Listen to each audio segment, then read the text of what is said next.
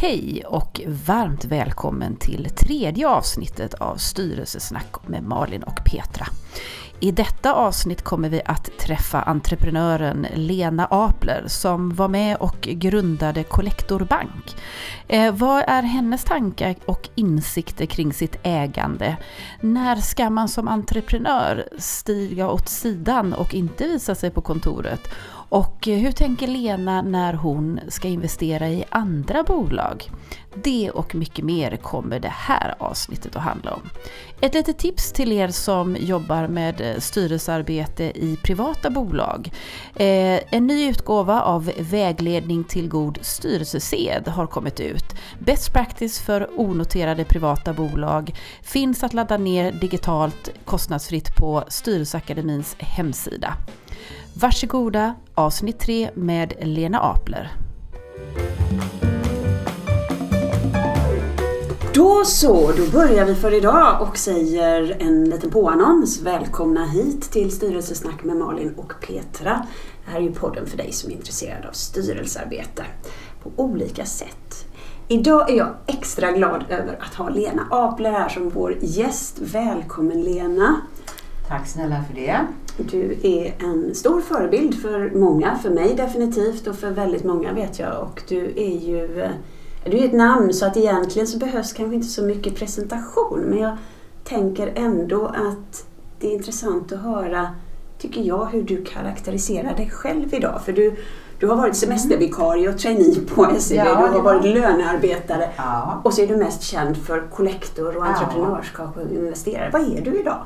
Ja, men idag är jag ju fortfarande grundare och entusiastisk storägare i Collector. Mm. Men jag har befriat mig från operativa roller och även styrelsearbetet faktiskt. Just det. Och det är ju kanske någonting som förvånade många tror jag. Mm. men det är eh, en medveten strategi bakom det. För att mm.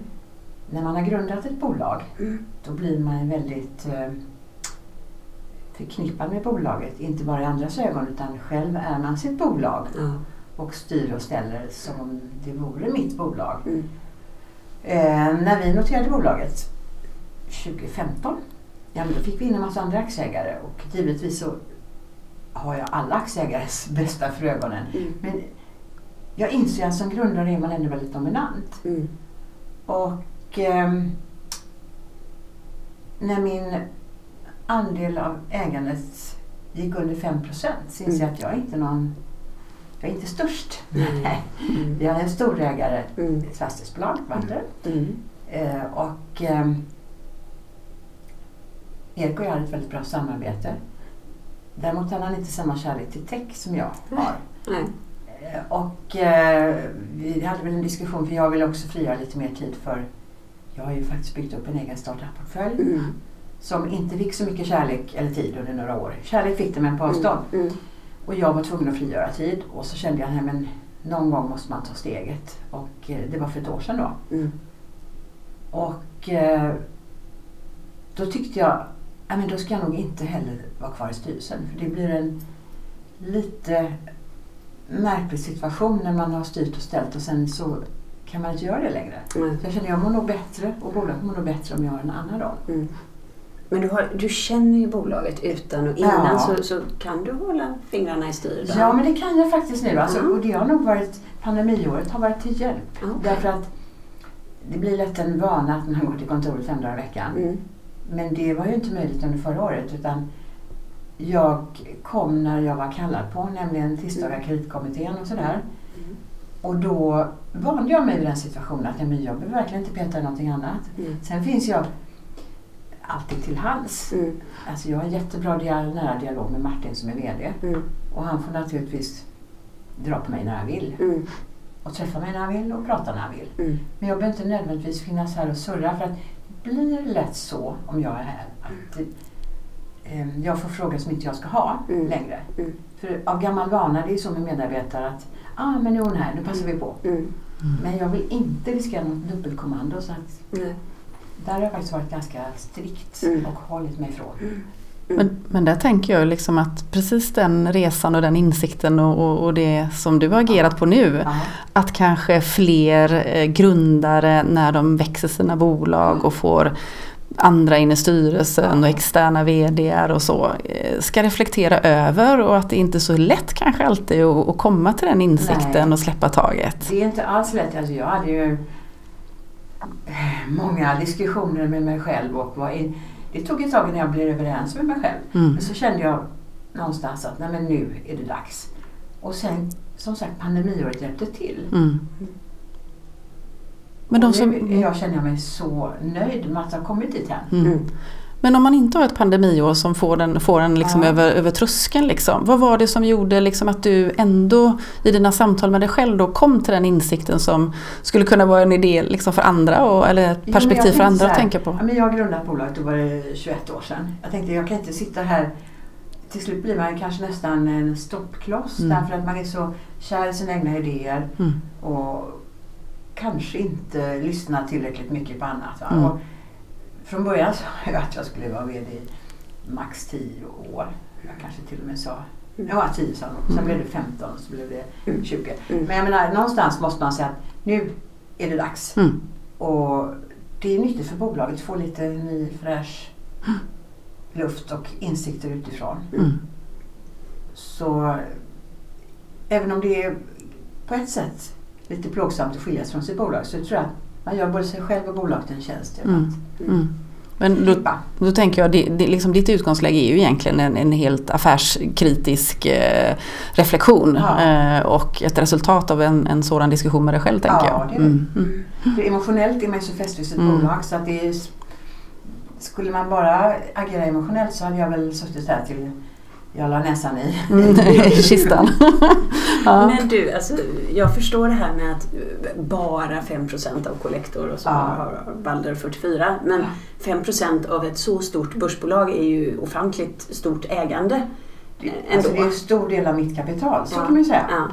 Och, och om man då tänker på ägare som då inte finns i en styrelse. Mm. Hur tycker du att man ska förhålla sig också som, alltså, för det är klart att man vill ju ha information, man är ju stor ja. ägare. Så, ja. så hur, för det där kan jag tycka som styrelseledamot ibland kan vara lite svårt att råda. Ja. Hur mycket information ska om ett börsbolag dessutom. Det, ja, men det är just också så här, det, det är en jättesvår fråga i ett börsbolag mm. för du får inte släppa information som inte aktiemarknaden i övrigt får. Eh, så det är klart att jag vill egentligen ha mycket mer information än jag får. Eh, och jag har också varit insiderregistrerad i och med att jag sitter i mm. kommitté och sådär. Mm. Och det är klart att för att fatta kloka beslut mm. så behöver man information och mm. man behöver insikter. Mm. Och sen finns det en gränsdragning då vad man kan berätta om och inte. För det är klart att om man ska som stor ägare säga att ja, men jag får skaffa mig information på stämman, det räcker liksom inte. Det, du följer inte ett bolag så. Och där tycker jag man, det är en besvärlig situation. Mm. Man skulle önska att man kunde få ett vd-brev en gång i månaden eller något sånt. Vet. Mm.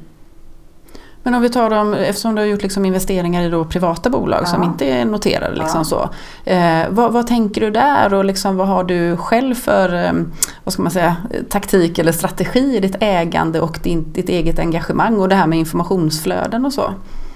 Ja, för det första så har jag ju företrädesvis investerat i ganska unga bolag, mm. startups, mm. entreprenörer. Sen befinner de sig i olika stadier. Alltså Naked kan väl inte vara startup längre kanske men, mm. men ändå. Eh, och jag har ju för det första investerat utifrån intresse och tro på bolagets framtid. Eh, så det är rätt spretigt vad det gäller branscher och eh,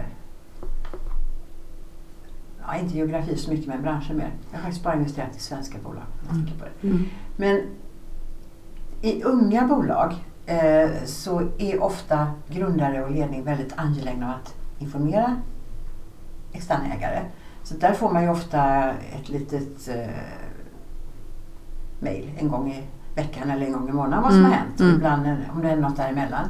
Sen ju större bolaget blir ju mindre fokus kan man lägga på att hålla ägarna informerade. Så där, där får man kanske mer systematisera. Mm. Men jag tycker ju egentligen att det är väldigt bra att ha någon sorts eh, periodicitet.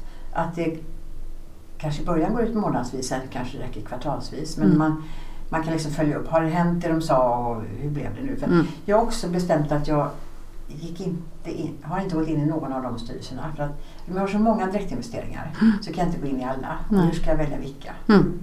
Så, och då är man lite mer beroende av informationsgivningen. Mm. Mm. Och då är det jätteskönt att de inte är noterade. Mm. Ja, är det viktigt för dig vad, vad de i och med att du själv inte finns i styrelsen, är det viktigt för dig vad de har för styrelse? Ja. Och hjälper du till där? Ja, det gör jag faktiskt. Ja. Det, för det första är det viktigt vilka delägare de väljer att ta in. Mm. Förutom mig då. Mm. för det, är det vad tittar du på där? Vad, vad är... ja, men alltså, dels måste det ju vara vad ska säga, någon sorts harmoni i den externa ägarkretsen så det inte blir ägarbråk. Yeah. Och helst inte ägare som bara ser på en snabb exit, mm. för det blir fel fokus. Mm. Och så någorlunda bra personkemi, mm. eller helst väldigt bra personkemi. Mm. Mm. Där man kan ha högt i tak och diskutera och tycka olika men ändå mm. ha bra, bra diskussioner och, och enas om något som är bra. Eh, jag försöker hjälpa till och tipsa om kandidater. Men jag känner att det blir svårare och svårare faktiskt. Um, jag får fylla på mitt nätverk tror jag. Mm. Mm. Men du, det här med att fylla på. Vi, vi och vi, ja, vi kommer tillbaka till, tror jag, med både din roll som investerare och entreprenör. Men, men just nu när du säger här med att hitta kandidater. Oh. Kopplingen till ju, utöver kreditkommitté, är ju faktiskt att du också är valberedning som stor ägare. Så finns det ju med där. Um, och det där med att hitta styrelseledamöter och vad, vad är viktigt där? Och har, vi, har vi bra styrelser i Sverige tycker du? Jag tycker det är ganska blandat. Ja. Faktiskt. Vad gör en bra styrelse bra? Eh, det är ju inte bara en kombination av kompetens utan en kombination av personligheter. Mm. Ehm, det måste finnas, tycker jag, ett väldigt eh, bra diskussionsklimat. Mm. Där man eh, inte bara diskar av obligatoriska frågor utan också mm man ska ju på något sätt skapa ett ramverk för ledningen att driva bolaget framåt. Mm. Och jag, det är väl svårt att generalisera men jag tycker kanske ibland att man lägger lite, lite tid på strategiska diskussioner. Var ska mm. det här bolaget gå? Mm. Hur ska det bli så här? Och vad händer sen? Och, och speciellt, jag får säga, att vara börsnoterad är ju speciellt i sig men att vara, dessutom ha en bank i koncernen gör det ännu mer speciellt. För det, det är så omgärdat av formalia och regelverk. Mm. Att det går väldigt mycket tid på mm. varje styrelsemöte. Mm. Och risken är att eh, det blir inte så mycket tid och kraft över till de här strategiska frågorna som ju är Precis. Per Holknekt som vi hade här tidigare ja. i ett poddavsnitt. Han tyckte att man skulle vända på agendan och börja med övriga frågor. Ja, men det är en idé. För mm. Det är ofta så att men folk börjar liksom packa ihop övriga frågor. Är det, ingen mm. som, det är ingen som har någon övrig fråga? Mm. hänger nästan i luften. Mm. mm. Så ähm, jag har varit inne på att man skulle dela upp styrelsemötena i en formalia-del mm. och en lite friare del. Mm. Just det. det är väl en jättebra tanke tänker ja, jag. Eh, med en liten paus emellan. Så mm. Mm. Ska man ta det roliga först eller det tråkiga först? Jag tycker man ska ta det roliga först när man ja. har energin Energi. hög. Mm. Mm. Formaliafrågorna kommer ändå eh, Det finns inte så stort utrymme för diskussion eller fritt tänkande där. Utan det är mer om man ska... Ja, där är det också mycket information mm. mm.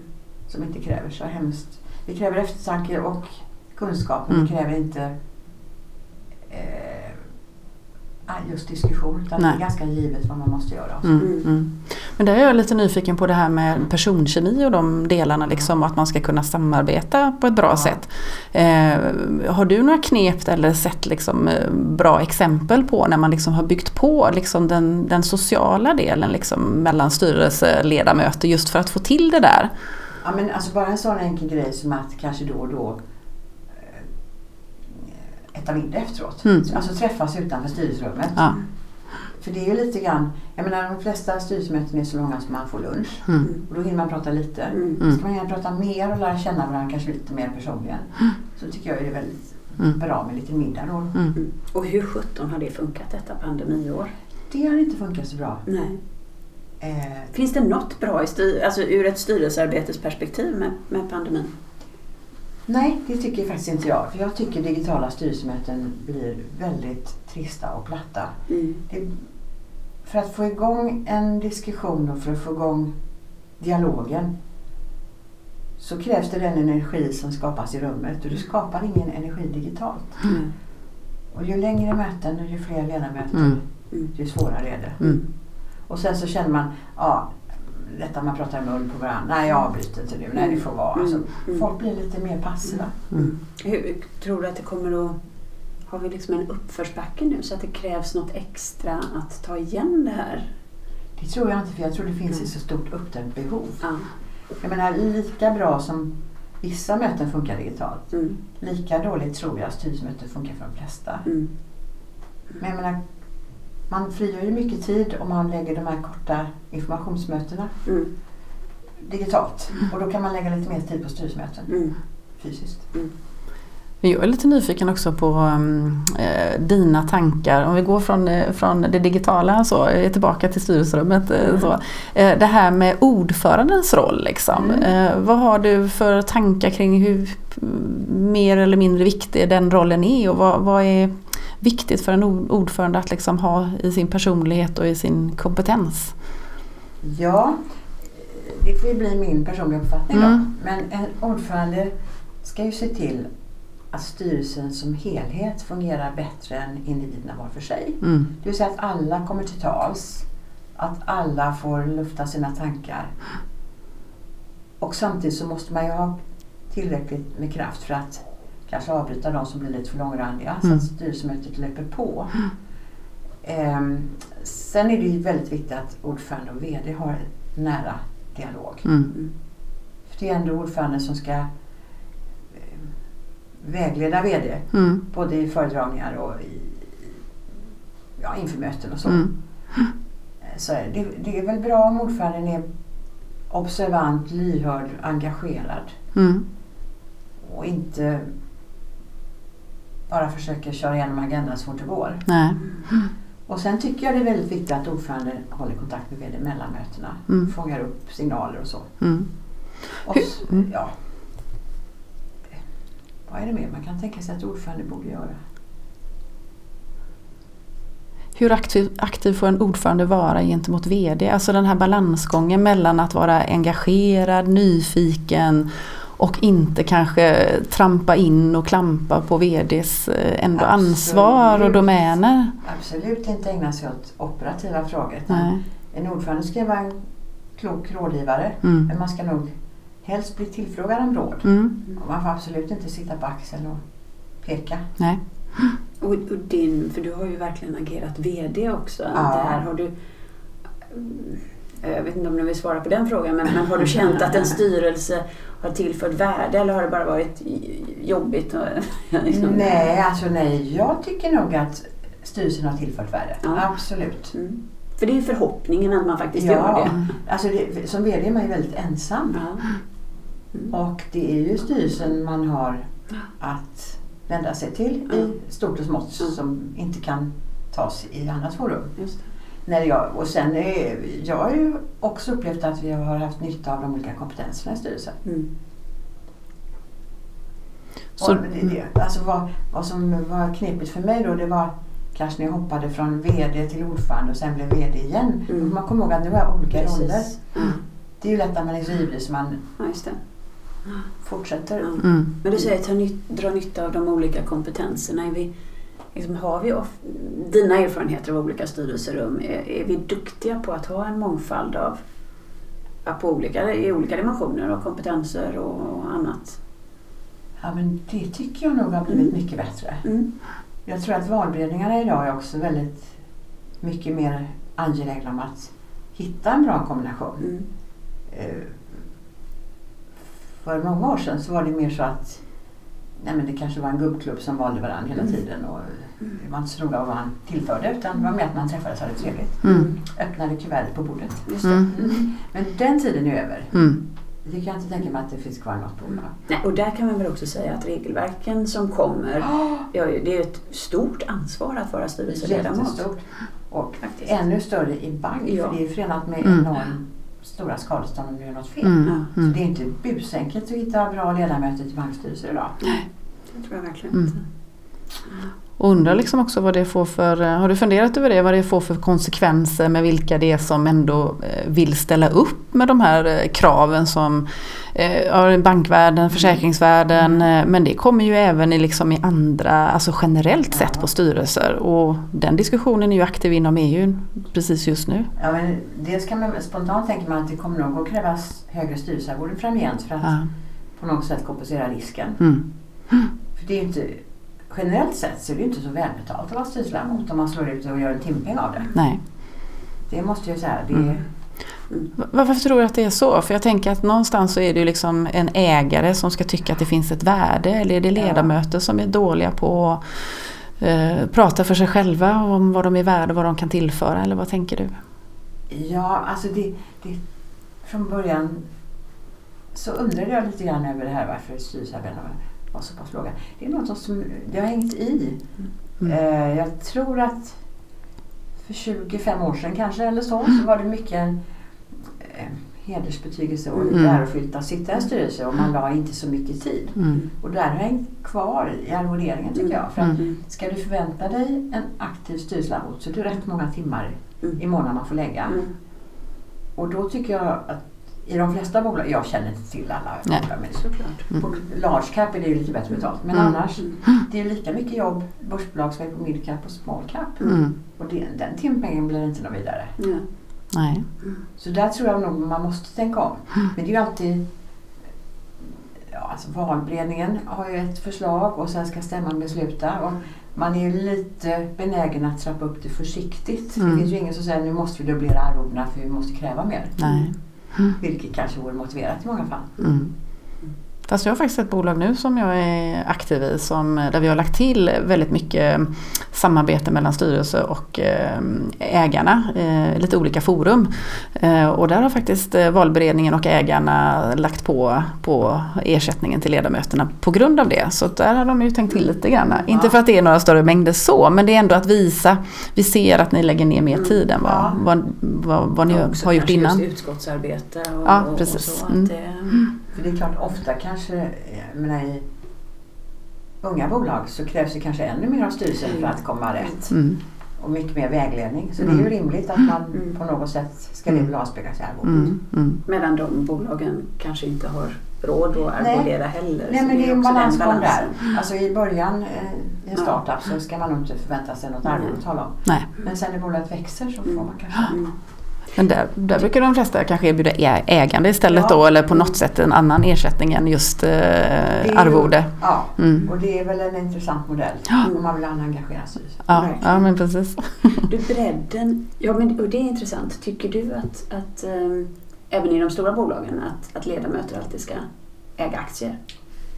Ja, principiellt så tycker jag det. Ja.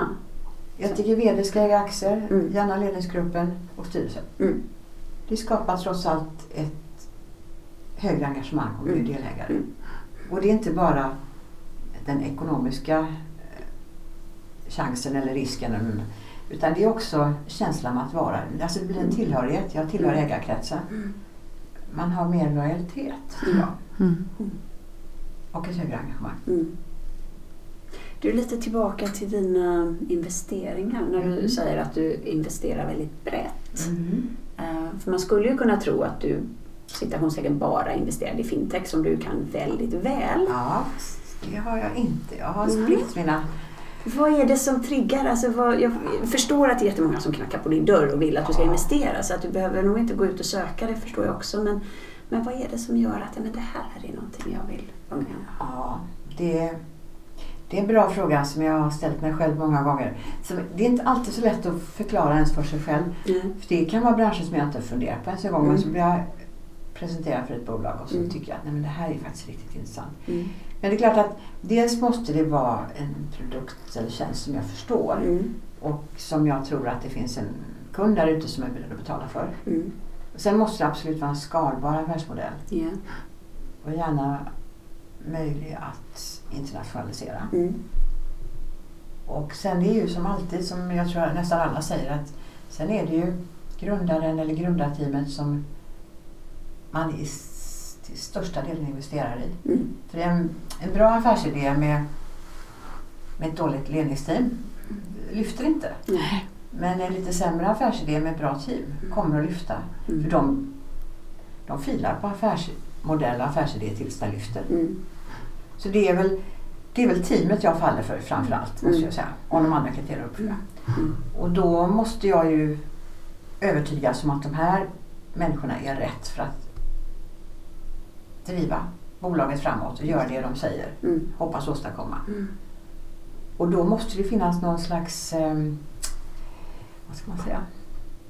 Ja men det är ju energi, målinriktning, passion. Allt det här måste genomsyra allt vad de Mm. säger och gör. Mm.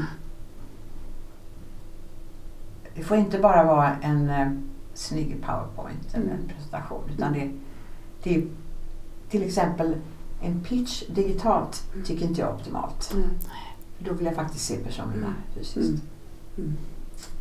Och har du någon, ehm, någon tanke kring hur mycket, alltså hur stor procentandel du behöver ha för att investera? Alltså, Nej men det har faktiskt varierat ganska mycket. Mm. Eh, och sen har jag låtit mig spesa ut i många bolag. Mm. Så det är klart att jag är inte beredd att lägga så jättemycket tid om jag har om jag inte har minst helst 10 procent däröver. Mm. Mm. I alla fall 5 procent däröver. Mm. Mm. Ja, men då, då har man ju... då Däremot vill är jag, jag inte bli majoritetsägare. Nej. Nej, Nej. nej. Det vill sällan grundarna att det ska bli heller. Nej, de gärna precis. De vill inte börja där Mm. i alla fall. Att, Men det är intressant därför att i tidiga skeden kan man få en hyggligt stor ägarandel för rätt lite pengar. Mm. Sen är det klart att ju längre bolaget kommer ju dyrare blir det. mm. Har du lite intressanta diskussioner där om eh, värderingar i tidigt skede Alltid. med eh, entreprenörerna? Ja. Alltid. De, är all, de övervärderar alltid sig själva Ja. eller? Ja. Mm. De diskuterar många år framåt. Ja. Mm. för att du ska liksom betala för det. det. är. Ja. Alltså första rundan ska man inte göra det för är det Nej. vikt, man ska inte lägga mycket tid på värderingar eller den typen av diskussion. Utan det viktiga är då att man får in det kapital man behöver för att göra Mm. det man ska Mm. och får in rätt delägare. Mm. Mm. I första rundan är förödande att få in fel. Ja, Och det är verkligen. viktigt för bolaget med rätt delägare. Men du Mm. säger också att det är viktigt för dig, vilka som är Ja. medinvesterarna. Mm. Vad, vad söker du där? Eller söker, det kanske inte är du som söker där, men liksom, vad tittar du på där? Nej men jag tittar på... Eller är det bara folk du känner? Nej, det är inte alls vad folk jag känner. Mm. Men det, det måste finnas harmoni i ägarkretsen så vi inte börjar bråka internt mellan Mm. oss. Mm. Utan bolaget ska ju ha liksom massivt stöd från Mm. externa ägare. Mm. Inte bara pengar. Utan det. Mm. Och då, men då får vi inte för olika förväntningar eller olika målbilder vad som ska hända. Mm. Och, både vad det gäller utvecklingen men vad man är rädd för framförallt är att få in de som är alltför exit-fokuserade. ja. Mm. Mm. Att det blir fel fokus från, liksom, om man kommer in. inte tar dubbelt så lång tid och Mm. dubbelt så dyrt, det vet Mm. man ju. Ja. Och vad har du för horisont? Ah, Jag har egentligen ingen Mm. horisont. Jo, det är klart jag har en horisont. Jo. Evergreen. Ja. ja, men alltså, nej, det är Nej. inte så viktigt för mig. Nej. Jag tänker det här när du då pratar om det här med att eh, man är, man är flera ägare och ska liksom komma samman och så. Det här med ägardirektiv eller att ha liksom någon, en, någon sånt styrdokument liksom i bolaget. Kanske inte just i det allra första skedet så men Nej. när man börjar liksom växa lite grann och det börjar bygga ka- kanske på då. Alltså både bolaget blir större och och det handlar om mer omfattande verksamhet. Ja. Eh, Man kanske också får in fler ägare. Vad brukar ni jobba eller brukar du jobba med ägardirektiv? Och tycker du att det är viktigt? Alltså jag har nog inte formaliserat Nej. men jag tycker det är väldigt bra med ägardirektiv i ett växande bolag. För Mm. det blir så lätt så att man... Eh, bolaget är väldigt fokuserat på sin utveckling och tillväxtresa och alltihop. Mm. Och i ägarkretsen kan det ju formeras andra förväntningar. Mm. Så när ett bolag börjar nå ordentlig omfattning så tror jag att det, det vore väldigt bra faktiskt att formalisera ägardirektiv. Mm. Därför jag tänker att när man kliver in i styrelsen då som extern Ja, eh, och ska tolka någonstans liksom. Vi ska ju representera samtliga ägare. precis. Och har ni pratat er samman eh, och det blir tydligt för oss i styrelsen då kan man ju liksom, då har man ju en överenskommelse på något sätt Ja. liksom att Och det det här. mycket lättare Mm. att eh, sträva åt samma håll. Ja. Mm. Så ja. det är en klok tanke som jag ska ta med mig lite tidigare in i ja. bolagsvärlden. Här. Mm. Ja. Men jag tänker också um, om man nu liksom är valberedningsarbetare mm. och inte heller representerar kanske bolaget sen innan som ägare eller mm. någonting. Uh, att man har det med sig också när man ska titta på kandidater och när man ska titta på kravprofil. Liksom, och vad är det vi har och vad är det vi behöver och hur ska pusslet komma ihop. Och... Det är ju väldigt bra om man kan ha den, vad ska vi säga, lite mer klinisk hållning. Vad är det vi behöver? Så man inte bara tänker, men jag har en kompis här Nej. som är jättebra. Ja. Det är så lätt att man faller i den mm. mm. fällan. Mm. Men äh, där ska man se vad behöver bolaget, inte bara nu idag utan Nej. på sikt. Ja.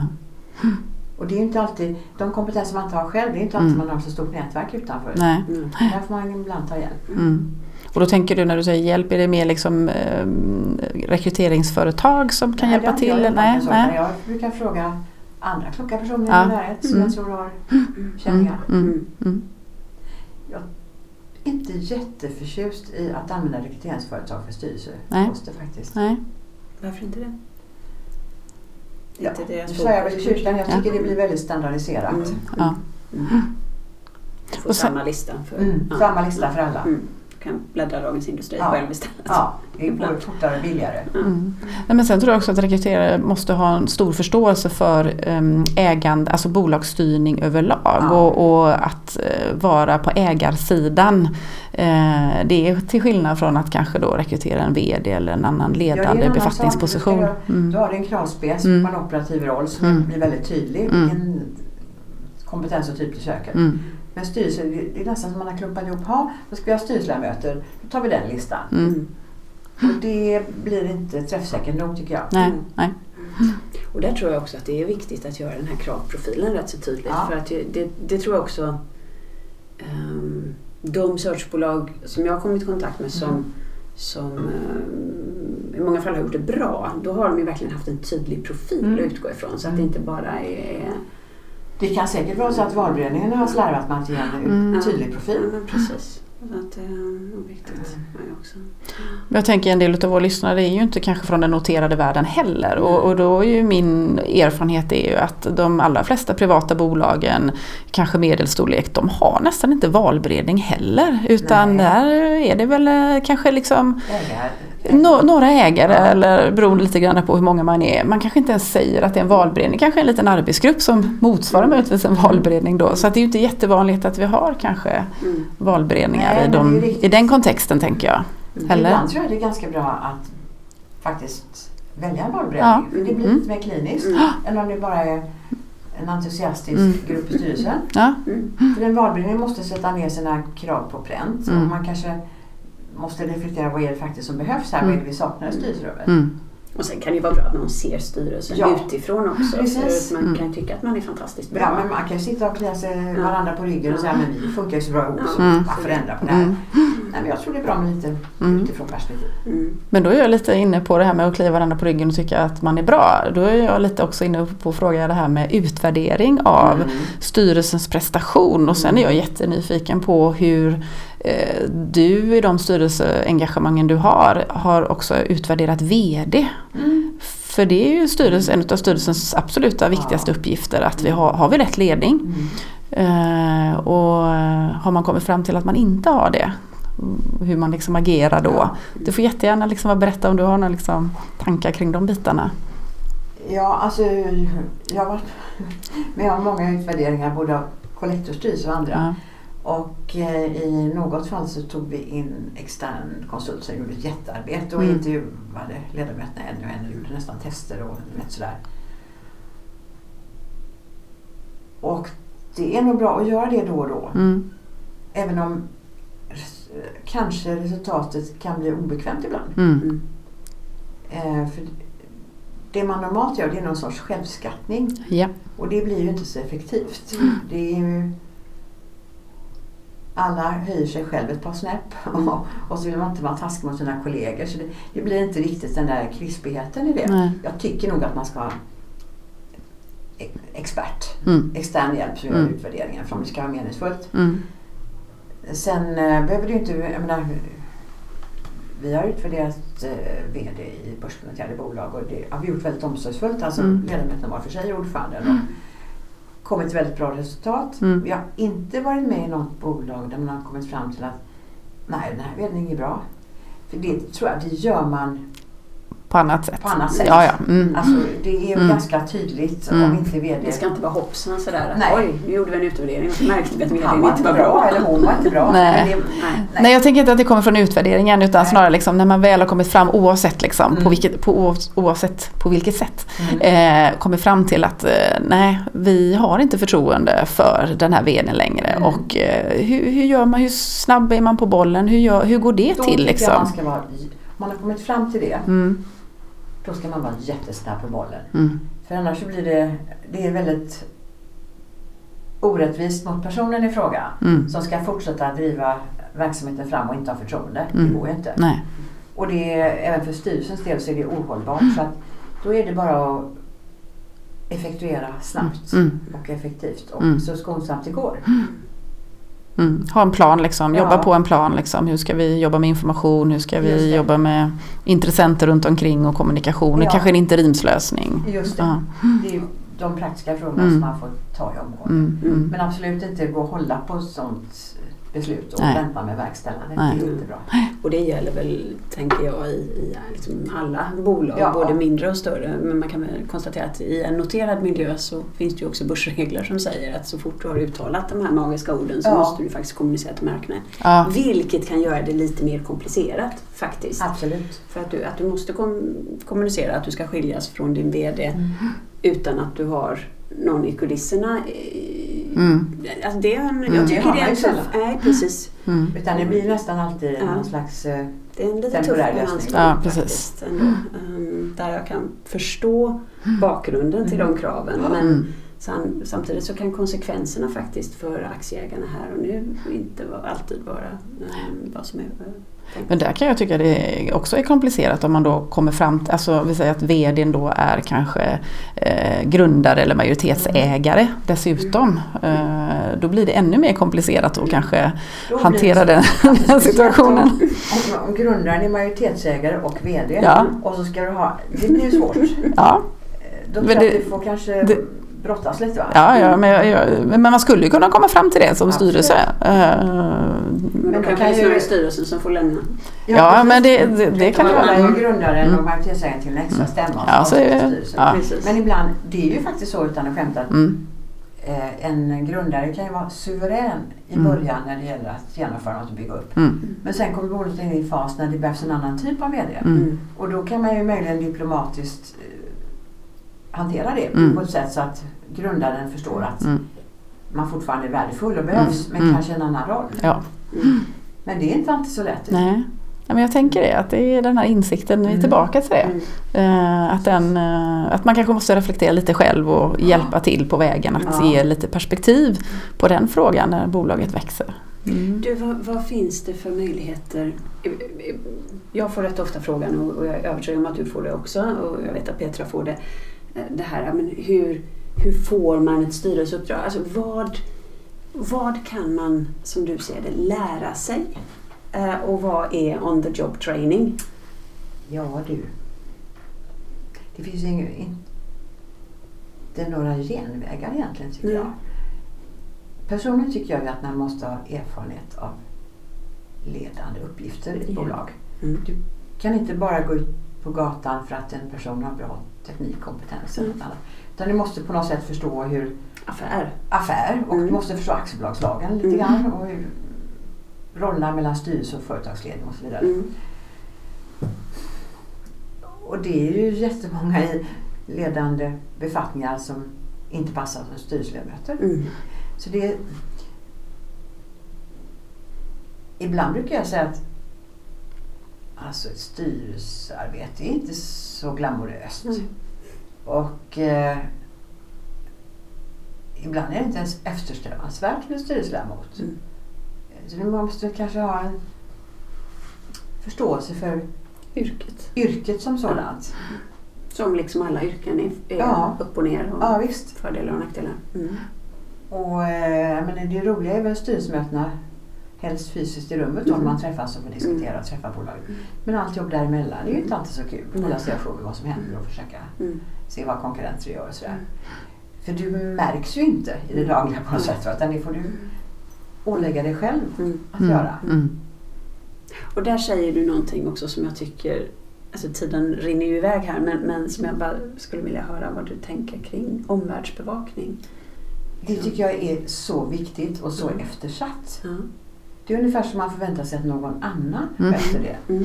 Men någon annan gör inte det. Nej. Jag tycker man har ett jätteansvar mm. och det har man naturligtvis även som VD och företagsledning. Mm. mm. Men som styrelse måste du ändå lyfta blicken ännu mer. Har du några exempel på när du ser att det här har fungerat väldigt väl i ett styrelse eller ledningssammanhang? Knep? Ja, alltså jag har ett exempel där jag tycker det fungerar väldigt bra löpande. Det är faktiskt Skistar, mm. jag sitter i styrelsen. Mm. Eh, det är en bransch som ju under pandemiåret har varit extra mm. observerad. Mm. Och eh, där man har fått eh, agera väldigt fort, mm. ad hoc på Folkhälsomyndighetens rekommendationer och mm. olika saker.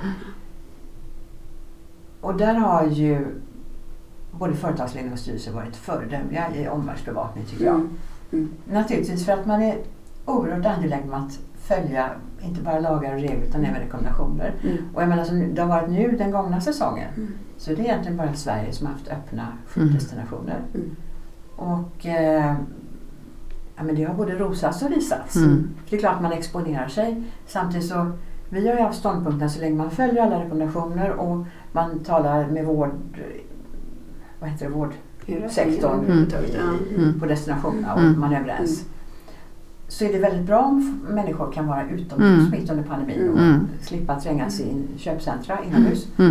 Och det där är, ju, det är en åsikt som har delats både av vården och Folkhälsomyndigheten. Mm. Och så har man då tittat vad, vad sker i andra länder och där har man ju tvärtom stängt ner allting. Mm.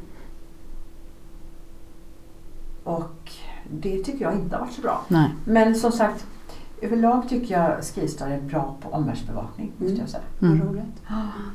Och det, har ni uppe det varje styrelsemöte då? Någon form av omvärldsspaning? Eller är det... Ja, VD tar upp det i någon form mm. varje möte. Mm. Mm. Dels är vi så pass dominanta i Sverige och Norge. Och då är det ännu viktigare att man håller sig ajour med vad som händer. Så, och sen ehm, jag vill inte tala egen sak i Collector, men jag tycker vi har varit duktiga på omvärldsbevakning också. Mm. Därför att vi har ju att förhålla oss till eh, vad ska säga, konkurrenter både inom traditionell banksektor men mm. också alla fintechbolag. Mm. Och är man nischbank så är man någonstans in between. Mm. Och då är det också väldigt viktigt att hålla en väldigt aktiv omvärldsbevakning. Mm. Och det sker saker fort. Men där tänker jag väl också det att inne i bolaget då har man väl kanske ett, ett par glasögon på sig ja. för man är aktiv ja. där. Medan eh, det som är önskvärt av en styrelseledamot som kanske befinner sig över gränser i kanske olika branscher eller i mm. olika sammanhang eh, ytterligare då kan liksom lägga till perspektiv på omvärldsbevakningen som, som skapar värde. Som, man blir lite introvert när man sitter i verksamheten. Mm. Då jämför man gärna villkor och mm. detaljer. Mm. Men nu, om du ska ha lite större, bredare perspektiv mm. så är det väldigt bra om styrelsen som kommer utifrån mm. kan stå för det. Mm. Att man önskar det liksom. Ja. Fantastiskt. Jag tror att vi ska börja avrunda här och tacka dig så jättemycket Lena. Om, om du skulle önska sådär, finns det något bolag eller någon bransch eller någonting sånt där du skulle vilja gå in och röra runt lite grann. ja.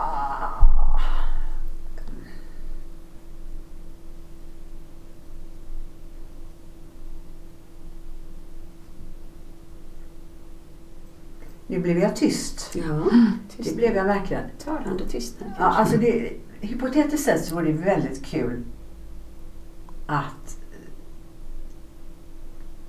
var en fluga på väggen i Klarnas styrelserum.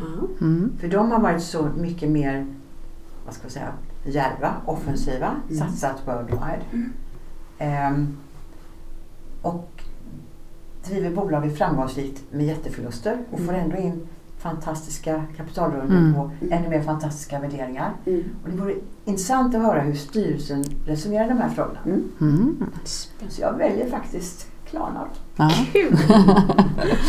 tack snälla Lena för ja, att du är här idag. Tack. Vi fortsätter att följa dig. Eh, och eh, tusen tack. Vi tar med oss all klokskap och så hoppas vi få ha med dig någon annan gång igen kanske. Absolut. Lycka till. Tack.